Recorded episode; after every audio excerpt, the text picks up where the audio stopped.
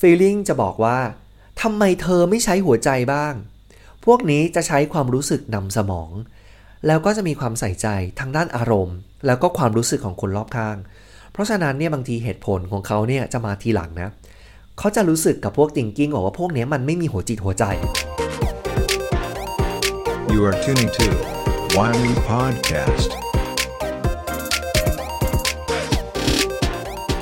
สวัสดีครับ คุณกำลังอยู่กับไวมีพอดแคสต์หรือมนุษย์จำใหม่นะครับ วันนี้เนี่ยเรามาคุยกันเรื่องของแบบทดสอบบุคลิกภาพกันดีกว่า เจ้าตัวแบบทดสอบบุคลิกภาพเนี่ยหลายคนมักจะอยากรู้จักว่าตัวเองเนี่ยเป็นคนแบบไหน แล้วเราเองเนี่ยเหมาะกับอาชีพอะไร แล้วเราเองเนี่ยมีความถนัดในแนวแนวทางด้านไหนเนี่ย เราก็มักจะหาคำตอบโดยการที่เราจะไปดูที่แบบทดสอบบุคลิกภาพทั้งหลายกันนะครับ คือวันนี้เนี่ยเดี๋ยวมาคุยกันในเรื่องนี้ แล้วเรามาดูว่าแบบทดสอบบุคลิกภาพเนี่ยมันมีหน้าตาเป็นแบบไหนบ้าง แล้วในแบบทดสอบที่วัดคนออกมาเนี่ยแต่ละลักษณะเนี่ยมันจะเป็นแบบไหนบ้าง อันที่จริงแล้วเนี่ยเจ้าตัวแบบทดสอบนะมันมีอยู่เยอะมากเลยในตลาดใครที่คีย์คำว่าแบบทดสอบบุคลิกภาพ พวกนี้ลงไปใน Google คุณก็จะเจอเยอะมาก แล้วหนึ่งในนั้นที่เป็นแบบทดสอบที่ดัง แล้วก็เป็นแบบทดสอบ เขาเรียกว่าคลาสสิกสุดๆเลย และใช้กันมาหลายปีแล้วด้วยก็คือ MBTI เอาเป็นว่ามันโมเดิร์นมากนะครับ มันย่อมาจาก Meyer Briggs Type Indicator คือเอาตัวหน้ามาก็คือเป็น M BTI นะครับ เจ้าตัวนี้เนี่ยถูกคิดค้นตั้งแต่ปี 1962 แล้ว ที่ชื่อ Myers Briggs เพราะว่ามันมาจากผู้คิดค้นตัวนี้ 2 คนก็คืออิซาเบลบริกส์เมเยอร์สกับแคทเธอรีนคุกบริกส์นะครับซึ่งสองคนนี้เป็นเป็นแม่ลูกกัน ก็คืออิซาเบลบริกส์เมเยอร์เนี่ยเป็นลูกสาวนะครับเขาได้เอาเจ้าตัวบุคลิกภาพทั้งหมด 8 ชนิด มาจากแนวคิดของคาร์ล จุง คาร์ล จุงเป็นใคร คาร์ล จุงคือนักจิตวิทยานะครับที่สืบทอดเจ้าตัวแนวคิดนะครับต่อจากซิกมันฟรอยด์คือคาวจุงเนี่ยเขาพูดถึงเรื่อง 8 บุคลิกภาพด้วยกัน ก็จะมีประเภทอ่า extrovert thinking type introvert thinking type ไล่ไปเรื่อยๆ ก็คือเรียกว่ามันมีหลายประเภท มันจะมี extrovert extrovert เนี่ยเขาจะหมายถึงคนที่ชอบสังคม แล้วก็จะมีเป็น thinking thinking ในแนวคิดของคาวจุงเนี่ยเขาก็จะหมายถึงคนที่ชอบคิด ชอบคิดเป็นหลักเป็นเหตุเป็นผลพวกนั้น อีกอันนึงก็จะมีคำว่า feeling feeling คือเป็นประเภทที่ใช้อารมณ์นำหน้าความรู้สึกคือเหตุผลยังไม่ต้อง เอาอารมณ์ความรู้สึกมาก่อน อีก type หนึ่งที่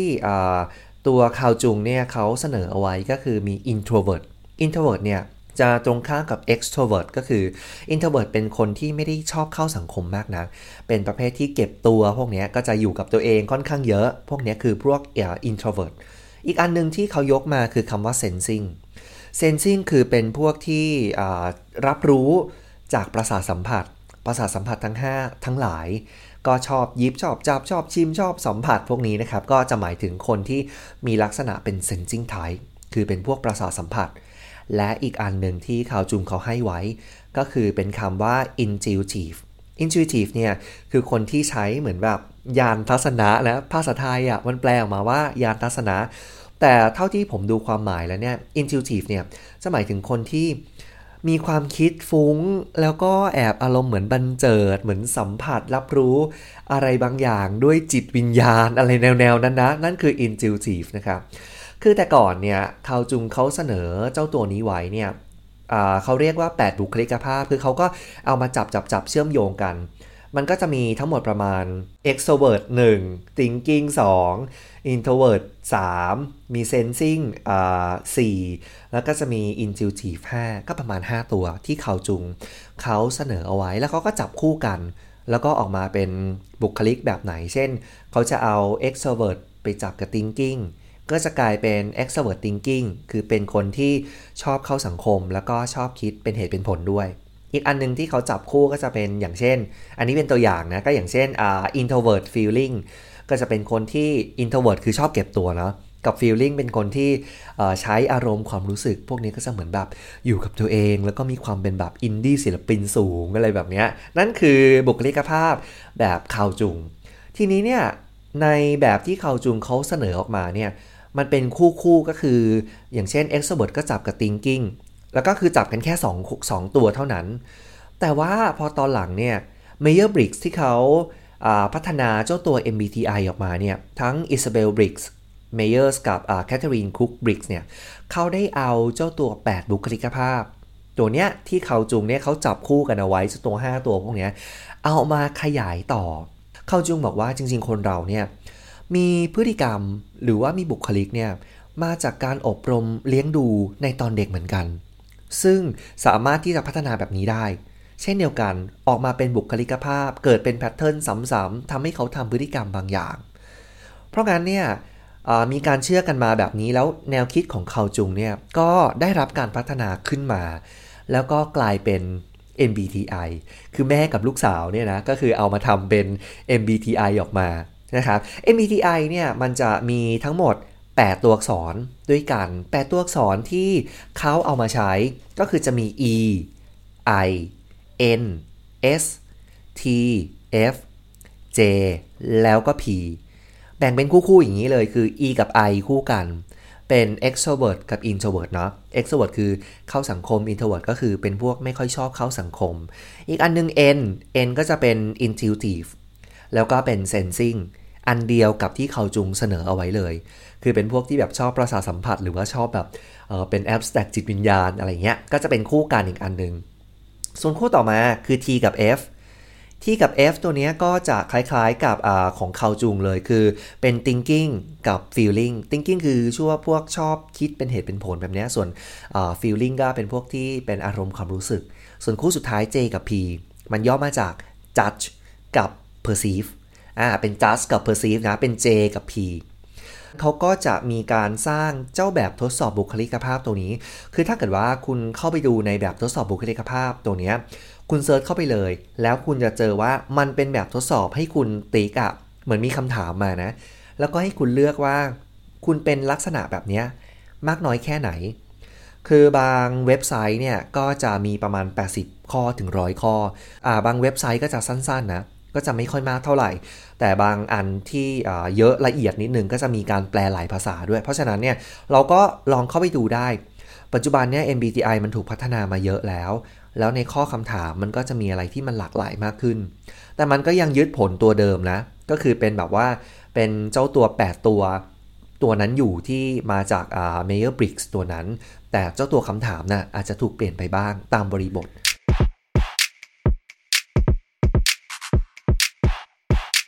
ทีนี้เรามาคุยกันต่อว่า เจ้าตัว MBTI เนี่ยมันเอาไปใช้ทำอะไรได้บ้าง MBTI เอาไปใช้ทำอะไรได้บ้าง หลายคนสงสัยกับตัวเองอย่างที่เมื่อกี้บอกไปว่าเฮ้ยเราสงสัยว่าอาชีพของเราเนี่ยควรจะเป็นในแนวไหนดี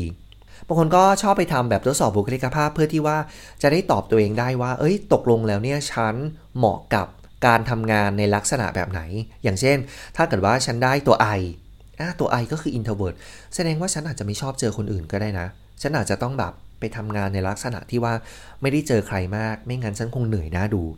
เป็นแบบนี้เหมือนกันสำหรับใครที่สนใจในเรื่องของแบบทดสอบบุคลิกภาพ หลายคนเอามาใช้ในการดูเหมือนกันเป็นแนวทางว่าตัวเอง ควรที่จะทำอาชีพในแนวไหน แบบนี้ก็มีด้วยนะ อีกอย่างหนึ่งก็คือว่าเจ้าตัว MBTI เนี่ยถูกเอาไปใช้ในเรื่องของงาน ว่าคนในองค์กรเนี่ยเหมาะกับงานแนวไหน บางที HR ก็มีการเอาไปใช้เยอะพอสมควร แต่เดี๋ยวเราจะมาคุยกันครั้งหน้านะ ไอ้เจ้าตัวที่บอกว่า HR เอาไปใช้ยังไงบ้าง มันก็มีทั้งที่เอาไปใช้ได้บ้าง แล้วก็ที่ใช้แล้วบางทีมันก็พลาดบ้างเดี๋ยวครั้งหน้าเราค่อยมาคุยกัน เราติดเรื่องนี้เอาไว้ก่อนนะ ในเรื่องของ MBTI เอาไว้ใช้กับ HR กับองค์กรธุรกิจ ในการที่เราจะหาคนแบบเนี้ย ให้ตรงกับงานได้ยังไง อันนี้ขอติดไว้นิดหนึ่ง ทีนี้อย่างที่เมื่อกี้บอกไปว่าเจ้าตัว MBTI เนี่ยนะเขาเอามาเชื่อมโยงกับอาชีพ จริง ๆ แล้วเขาเอามาเชื่อมโยงกับลักษณะนิสัยก่อน แล้วก็เอาไปเชื่อมโยงกับอาชีพว่าลักษณะนิสัยแบบนี้น่าจะตรงกับอาชีพแบบนี้นะ ซึ่งมันจะแบ่งออกมาเป็นทั้งหมด 16 แบบด้วยกัน 16 แบบ 4 คู่เดี๋ยวลองมาไล่ให้ฟังแบบละเอียดว่า แต่ละอันคืออะไรบ้าง เมื่อกี้เล่าให้ฟังแบบคร่าวๆไปแล้ว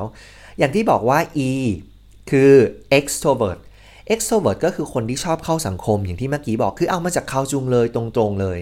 แต่ว่าคู่ E กับ I เขาจะหมายถึงว่า แหล่งพลังงานในชีวิตของเราเนี่ยคืออยู่ที่ไหน แหล่งพลังงานในชีวิตหมายความว่า เราชอบอยู่กับสังคมแบบ extrovert หรือว่าเราชอบอยู่กับตัวเองอยู่คนเดียวแบบ introvert เพราะงั้นเนี่ย ถ้าเกิดว่าเราได้เป็น extrovert เนี่ย คุณก็รู้ได้เลยว่า คุณมีแนวโน้มที่จะชอบคุยกับคนอื่น ชอบเข้าสังคม ชอบพูดชอบคุย ชอบสังสรรค์ปาร์ตี้เพื่อที่ว่าจะได้ชาร์จพลังงานตัวเอง introvert เขาก็จะบอกว่าเขาชอบอยู่กับตัวเอง ได้ชาร์จพลังงาน เวลาอยู่คนเดียว ไม่ชอบออกไปคลุกคลีกับผู้คนเยอะเพราะว่า เขาจะรู้สึกว่ามันเหนื่อยมาก ในการที่เขาจะต้องเข็นพลังงานออกมา แล้วก็เวลาที่จะเปิดบทสนทนากับใคร มันจะลำบากนิดนึงสำหรับคนที่เป็น introvert แต่เขาก็บอกว่าจริง ๆ แล้วเนี่ย introvert ไม่ได้สนใจเฉพาะที่จะอยู่กับตัวเองเท่านั้นนะ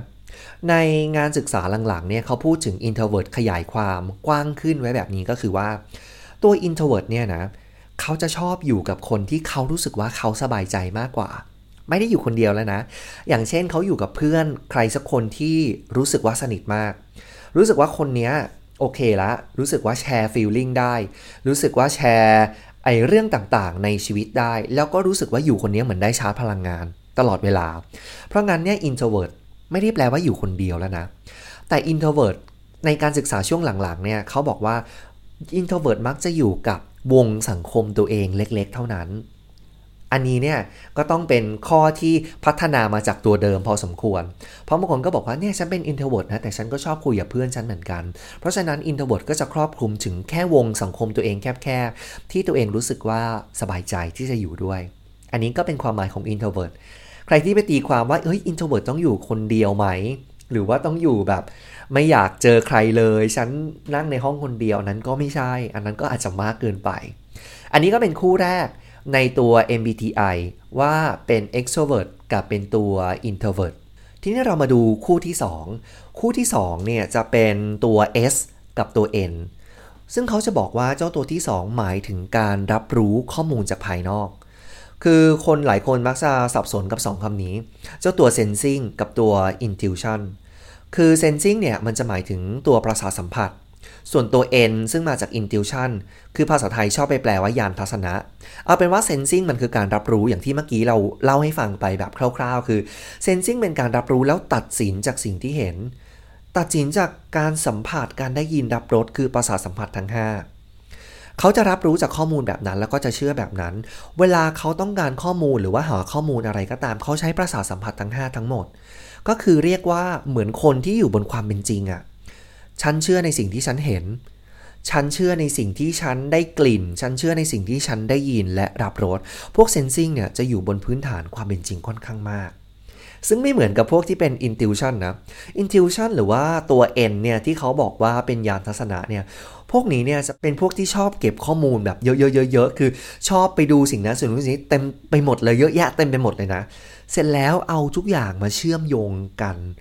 เป็นเชื่อมโยงกันเป็นภาพใหญ่ บางคนเขาบอกว่าเป็น big picture ด้วยนะ เป็นคนที่มองภาพใหญ่ แต่คนพวกนี้ต้องบอกเลยว่า เอาภาพหลาย ๆ อันเนี่ยมาต่อต่อกันแล้วมีการเชื่อมโยงกัน แล้วเขาเรียกว่าสร้าง create ภาพขึ้นมาใหม่อะสร้างขึ้นมาใหม่ซึมซับจากทุกทุกสิ่งทุกอย่าง ขึ้นมาเป็นแนวคิดของตัวเอง อารมณ์เหมือน abstract มากเลยอะไปเอาสิ่งนั้นมารวมกับสิ่งนี้เชื่อมโยงเชื่อมโยงกัน ทั้งหมดเชื่อมโยงกัน ไม่ใช่แค่ข้อมูลเดียวนะ เชื่อมโยงกันทั้งหมดแล้วรู้สึกว่า อันเนี้ยฉันสามารถอนุมานได้ประมาณนี้แหละ นี่คือพวก intuition อะพวกยานทัศนะเนี่ยทั้งหลายเนี่ยเหมือนประสาทที่ 6 อย่างเงี้ยมากกว่าก็คือรู้สึกว่าเนี่ยฉันมีข้อมูลเยอะมากฉันอนุมานว่ามันจะต้องเป็นแบบเนี้ยเพราะฉันเชื่อมโยงกันมาแล้ว คือ sensing กับ intuition เนี่ยก็จะเถียงกันเยอะพอสมควร อย่าง sensing เขาก็จะถามไอ้พวก intuition ไอ้พวกยานทัศนะเนี่ยนะ ก็จะถามว่าคุณรู้ได้ยังไง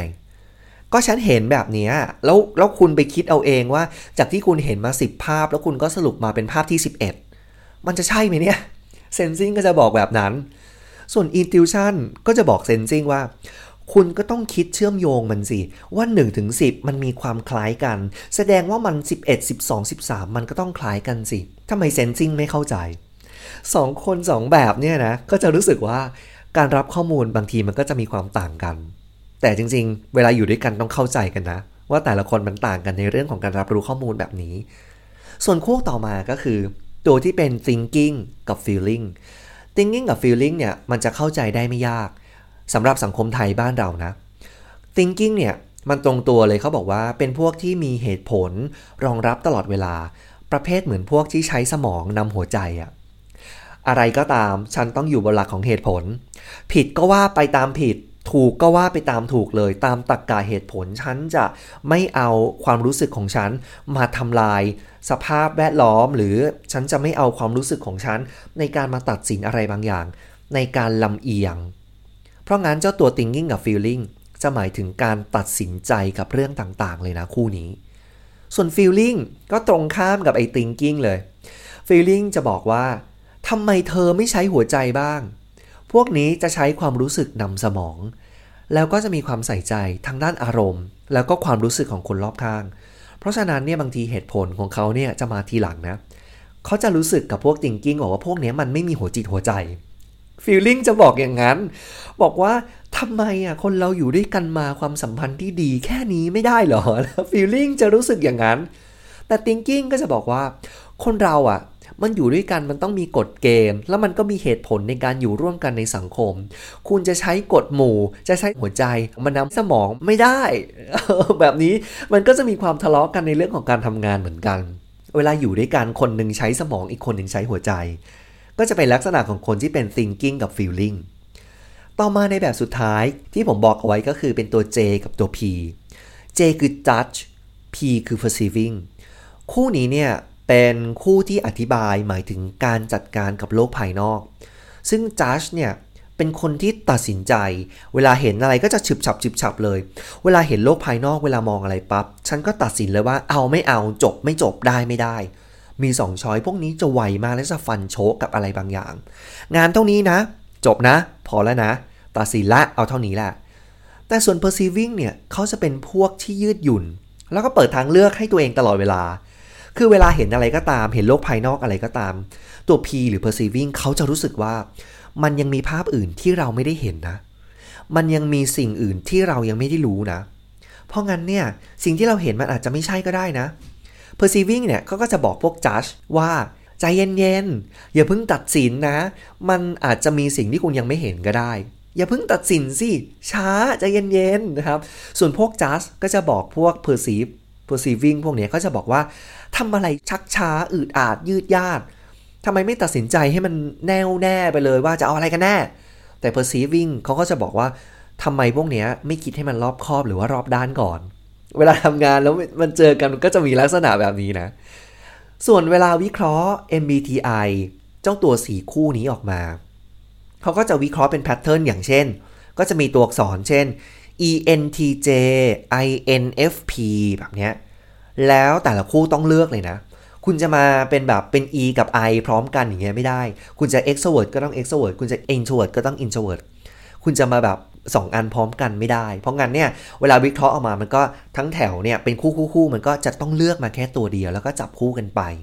พอจับคู่กันมันก็จะมีทั้งหมด 16 แบบด้วยกันหรือว่า 16 บุคลิกภาพด้วยกัน แล้วเวลาเขาแปลความออกมานะเขาก็จะแปลอย่างเช่น เมื่อกี้ผมบอกว่า ENTJ ใช่ไหม E extrovert N intuition T thinking J touch เขาก็จะแปลประมาณว่า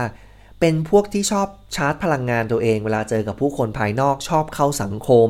แล้วเวลารับรู้เวลาทำงานเนี่ย บางทีก็เป็น abstract แล้วก็ชอบพูดคุยเรื่องอนาคต พูดคุยเรื่องความเป็นไปได้ พูดคุยเรื่องจิตวิญญาณ แบบเนี้ยตลอดเวลา แล้วเวลาตัดสินใจแล้วก็ทำอะไรชึบชับชึบชับเพราะเป็น thinking กับ judge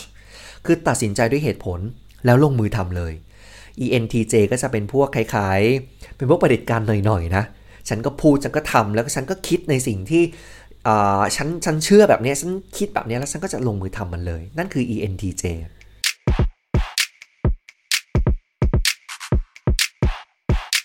ซึ่งเวลาเขาเอามาบวกกับอาชีพ เขาจะบอกว่า เอ้ย ENTJ นะ เป็นคนที่มีลักษณะนิสัยแบบนี้ใช่ไหมอ่าแสดงว่าเป็นคนที่มองอนาคต แล้วก็เป็นคนที่ตัดสินใจไว แสดงว่าเป็นไปได้ ว่าคนที่เป็น ENTJ เนี่ยจะเหมาะกับการเป็นผู้ประกอบการ เขาก็เอาลักษณะนิสัยแบบนั้นน่ะมาโยงเข้ากับตัวที่มันเป็นอาชีพ แล้วก็แบบว่าสรุปแบบคร่าวๆนะว่าเออลักษณะอาชีพ ควรที่จะเหมาะกับคนที่มีนิสัยแบบนี้นะ ตัวอย่างอีกอันหนึ่งก็คือเช่น INTJ พวกนี้ INTJ